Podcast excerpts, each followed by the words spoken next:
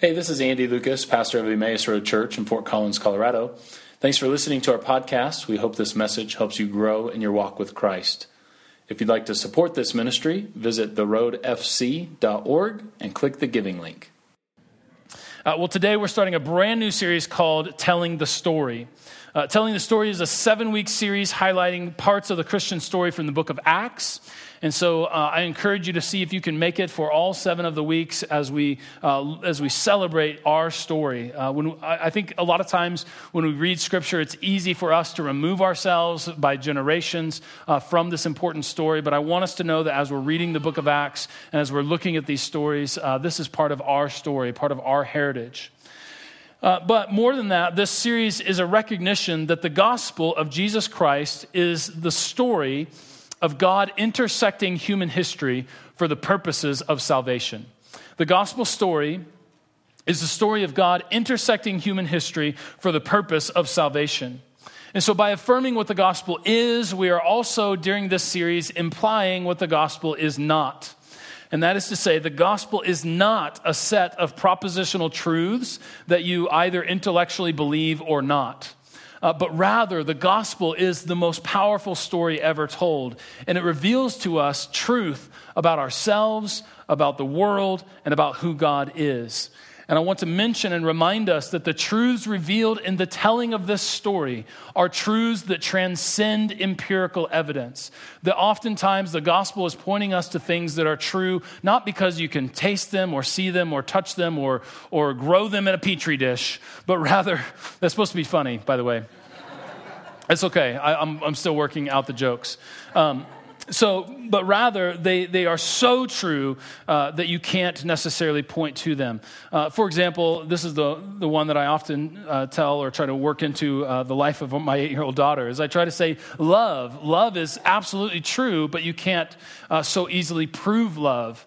Uh, there are signs that, that love is present, but you can't really point to love itself, because love is a truth that transcends empirical evidence. And the gospel points us to those same kinds of truths. Uh, and so we we recognize in this series that the gospel is a story of God intersecting human history that reveals to us truths that go beyond empirical evidence. That's what we're really affirming uh, throughout this whole series. In other words, the gospel then is not a set of a static set of facts that you either believe or reject, but it is a story that invites us to orient our lives according to the truth that it reveals. So ultimately, when we tell the story, what we are doing is sharing an invitation. And so I invite you today, as we heard the reading of, of Peter's words in the, in the house of Cornelius, I invite you then to enter into this story. Uh, and let's do that then together. In our in our story, uh, in Acts chapter ten, we find that Peter, uh, Peter's a disciple of Christ. He, he grew up Jewish. He has come to recognize that Jesus is the Jewish Messiah, the long-awaited Messiah, uh, the true Messiah of the world. Uh, but he ends up in the house of Cornelius. Now, Cornelius is a Gentile Roman army officer. Uh, what that essentially means is that by all, by all purposes and by all accounts, uh, Cornelius is an outsider. Now, the scriptures do reveal that Cornelius uh, prays to God, he cares for the poor, and so we do know that he is sympathetic to the message of Jesus. But again, by all accounts, uh, he is in fact an outsider of the covenant people of God, who is the nation of Israel. And so the question right off the bat, as we're jumping into the middle of the story, the question becomes immediately, how does uh, Peter, a disciple of, of the Jewish Messiah, end up telling the story of the gospel uh, in the house of an outsider? Uh, here, briefly, is how it happened. And this is just a little bit of context for the, what we read this morning. Uh, in early on in Acts chapter ten, Cornelius has a vision uh, and is told to send for Peter, who is in Joppa. And so, obeying the voice in the vision that he received, he in fact does that. Now, we also learn just a few verses later that Peter also has a vision. His vision, though, is a little more interesting. Uh, he has a vision of a sheet coming down from heaven with four-footed animals on it, and a voice says, "Eat." Now, Peter assumes that this is a temptation to eat foods that were, by Jewish religion and law, considered to be unclean, and so uh, he says, "No." But, in fact, he learns that it isn't a temptation, it rather is a revelation. And so the voice says, do not call anything impure that God has made clean. And right there, Peter is starting to realize that God's plan for the world is more expansive than he had originally thought. Well, right after Peter has this vision, the people that were sent by Cornelius show up and say, we want you to come to the house of Cornelius. Uh, and so Peter, having just seen this vision, uh, agrees to go with them. And then once Peter arrives, uh, Cornelius says, I was told in a vision to send for you, so that's what I've done. And we are here today to listen to what you have to say. Uh, I want you to put yourself in Peter's shoes about how odd this whole thing must seem. Wait a second, you saw a vision that you were supposed to send for me, and then I saw a vision that would even make it possible for me to go, and then now I show up in your house and you're saying, speak to us, we want to hear what you have to say. I mean, this is a rather odd thing, right? Uh, this is a, this is a, there's a mystery to this story. But then, so Peter begins, after having an open floor, Peter begins by saying, I have come to see that God shows no favoritism. Now, at first, it seems like this is really a statement about Peter, uh, that maybe Peter is sharing about his new insight, perhaps uh, insight that he has gained from this rather odd vision of a sheet coming down from heaven.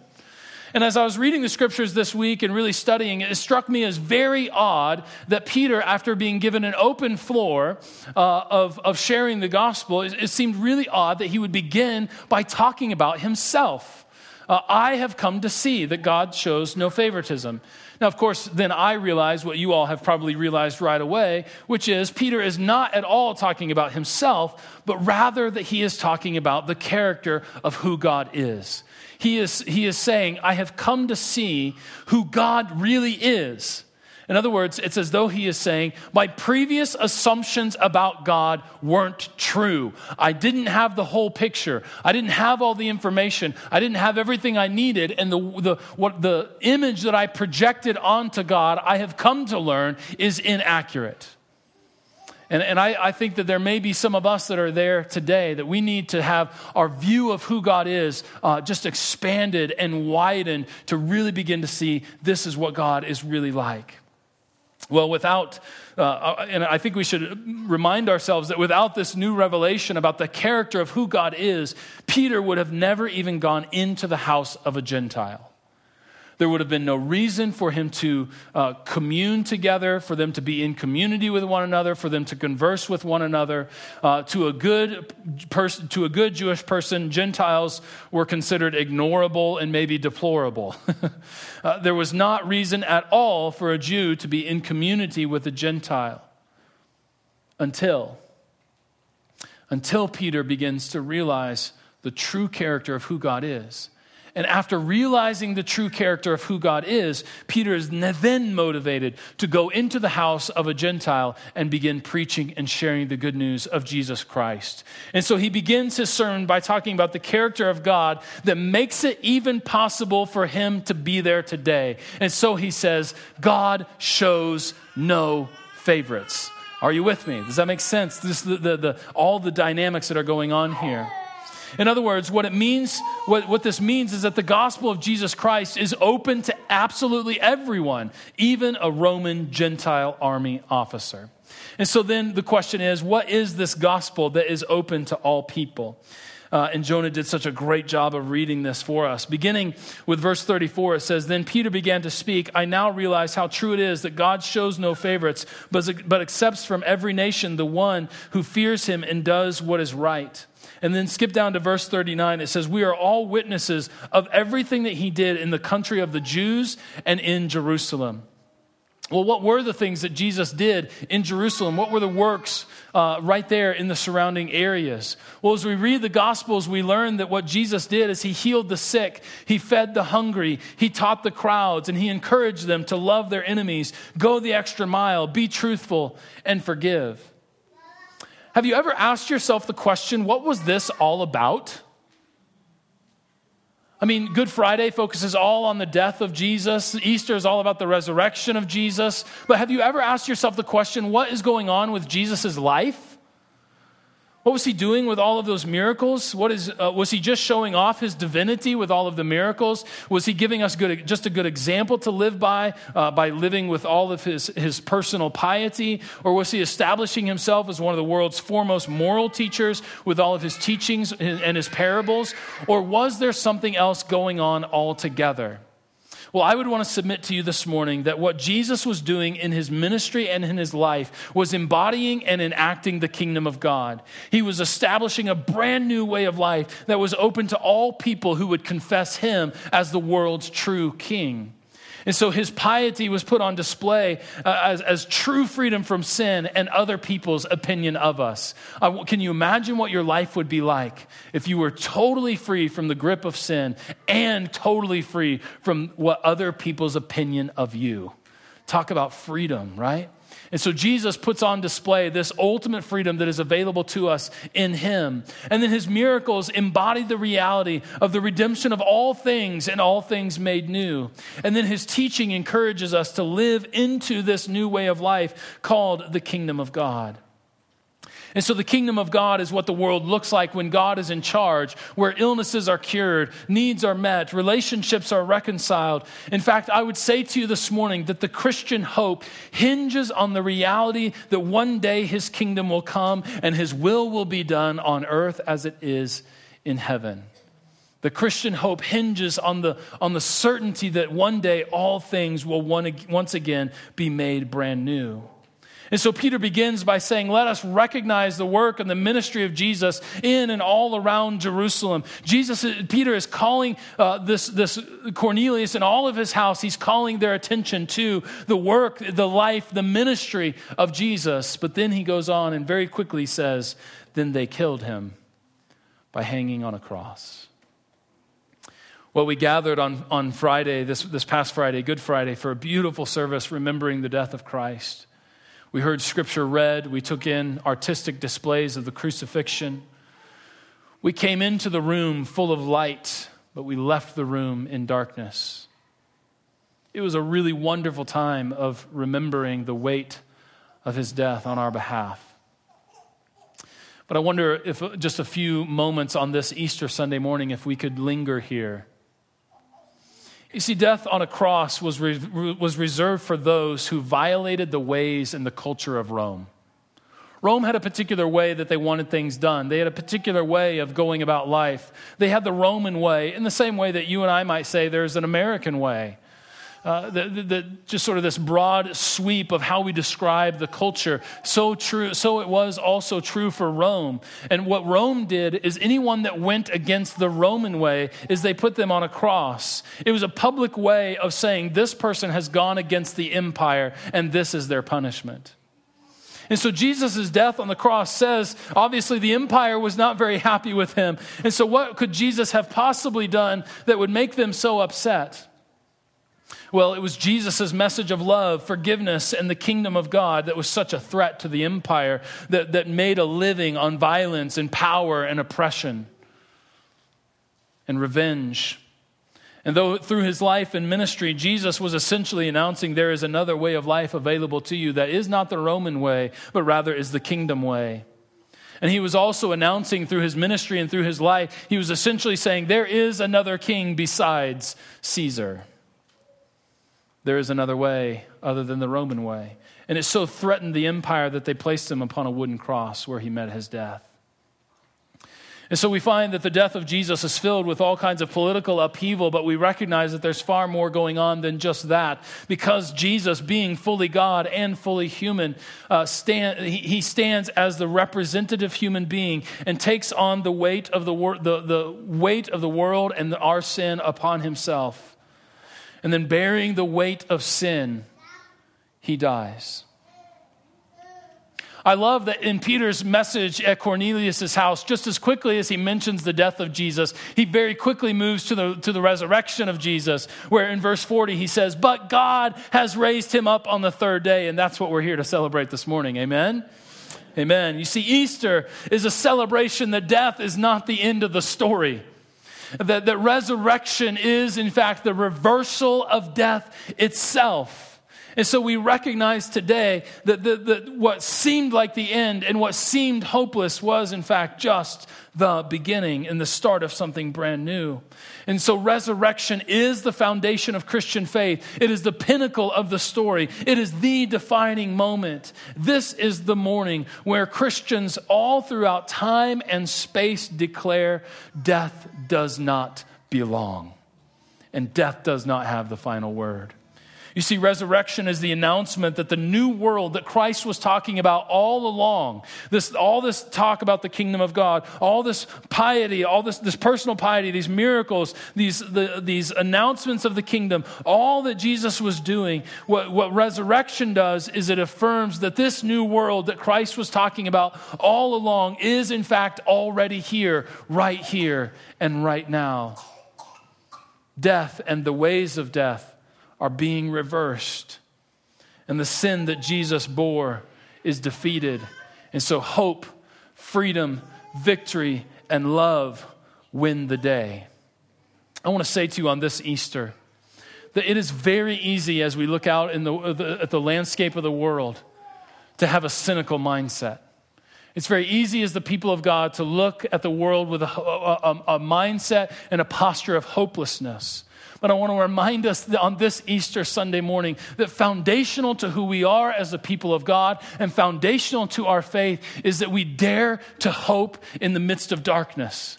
That on Holy Saturday, when Jesus is in the grave and the cross is draped in black, we dare to hope that Sunday is coming. And I want you to approach the world that way. I want you to see the world through that lens. I want you to have your perspective change this morning so that we can begin to see the world through a lens of hope and resurrection. We'll begin to see the world through a lens that one day all things will be made new. That death itself is being reversed, because we could look the other way, couldn't we? We could say, oh man, everything is spiraling totally out of control and there's no hope for this place. Well, it's easy to be cynical in that way. But I want to remind us that on this day when we celebrate Jesus getting up out of the grave, to and just encourage us that the hope of, of Easter is that we can look out of the world and say, no, there is good things happening. The kingdom of God is breaking in and death itself is being reversed. That's the good news of Easter. And so I want to encourage you today to not be a community of people looking out at the world with, with doom and gloom but, and, and, and cynicism, but rather be filled with hope. In fact, I want to take I want you to take just a moment to recognize the implications of this, to think about something in your life that has death written all over it. Just think of something in your life that has death written all over it. It, it could be a struggle, an addiction, a habit, a broken relationship, wh- whatever it is. Put that thing in your mind that seems totally dead. That thing in your mind that is living in Holy Saturday. Fully dead, one hundred percent in the grave.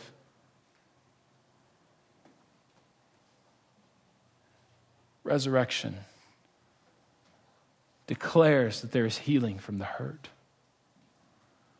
That there is freedom from the addiction, and there is new life that is possible.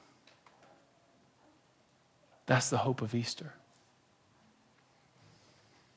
In fact, I would say to you, that's the declaration of Easter, is that these things that seem so hopeless, we can dare to hope that all things will be made new. And we can we can say that our hope isn't just future-oriented, that, oh, yes, that's coming out there one day. But we can pull that more into the present, and we can say that right now, God is making all things new. That God is about the business of redemption and reconciliation. And I want us just this, this Easter Sunday morning to revel in this reality and celebrate God's heart. God's heart is for redemption and renewal. May we see that God is not an angry old man in the sky waiting to punish you for the things that you've done wrong, but rather God is, is a loving and caring creator who wants to make all things new in your life. May we realize, just as Peter did, that the ways that we may have thought about God aren't completely accurate. that the ways that maybe we've thought about God in the past aren't completely accurate. Well, then Peter says, everyone who believes in him receives forgiveness of sins through his name. Now, I said at the beginning that the gospel is not a set of facts that you either believe or not. And you might say, well, it says right here in the text that everyone who believes in him receives forgiveness. When the scriptures talk about belief, a far better word or a far better equivalent for us is the word trust. When you trust these things about Christ and the gospel, you receive forgiveness of sins. And I would submit to you this morning that trust is different than belief. Belief is connected to a set of facts and particular data, while trust is acting on and orienting my life according to the character of God. In fact, to illustrate that, uh, I want to give you an example, uh, and, but I need a volunteer. I wasn't sure if I was going to do this, and I've just decided I'm going to do it. So I need a volunteer. Uh, uh, not everybody raise your hand at once. Not I can't I can't have that many volunteers. I need a volunteer who's strong, uh, and and uh, I've got a couple kids raising their hand. I want to illustrate to you trust, in which I'm going to do a trust fall. So I need someone who can catch, let's say, roughly two hundred pounds. Just, I mean, if... If, for example, someone else were to be up here trust falling, I'm, I'm looking at Ken Matthews. I'm, Ken, would you come on up here? That'd be great. I asked for a volunteer, and then I pointed him out of the crowd. You see what I did there? Thank you for doing this. You bet. I'm placing my trust in you this yeah. morning. Please don't let me down. All right. Okay, very good. All right, so here, here I want to illustrate the difference between belief and trust. Um, when we talk about belief, it's all about a set of facts and all about particular data. And so if I were to do a trust fall, you guys know what I'm talking about when a trust fall, where I turn my back to Ken. Don't worry, I'm not going to fall now. Uh, but always be ready. Um, it's when you do this and then you just fall back, and they and, and if everything goes right on an Easter Sunday morning, they catch you. That's you guys know what a trust fall is. Belief is this. Belief is knowing the person is going to catch me has the strength. Uh, you look strong, uh, you, you, healthy, all of that. Uh, it's it's believing in they have proper reaction time to know and be able to see, okay, I'm falling, it's time to catch. Um, it's it's being confident in all of the physical ability uh, for them to catch me. I could talk about all kinds of health metrics and all of that. In other words, I could believe in all the set of facts that on paper, Ken should be able to catch me. That's belief. Right, yeah, yeah. Trust, however, is actually turning my back and falling and knowing that he's going to catch me. Trust has more to do with the character of the person than all the data about that person. And what the scriptures say is that when you trust in Christ, your sins are forgiven. So, can I trust you? You can. All right. Here we go. Now, I am l- living into the difference between belief and trust. It has been since my junior high years since I've done a, a trust fall. You got me? Oh, do you have something to say first? Nope. Oh, okay. Okay. All right, here we go. Three, two, one. Nice. Good. Good. Yeah, there we go. Let's give him a hand. Thank you very much. Now, he was so good, he didn't make me fall very far. That was good. Here's what I point out, here's what I want to point out when it comes to our relationship with Jesus Christ and our faith.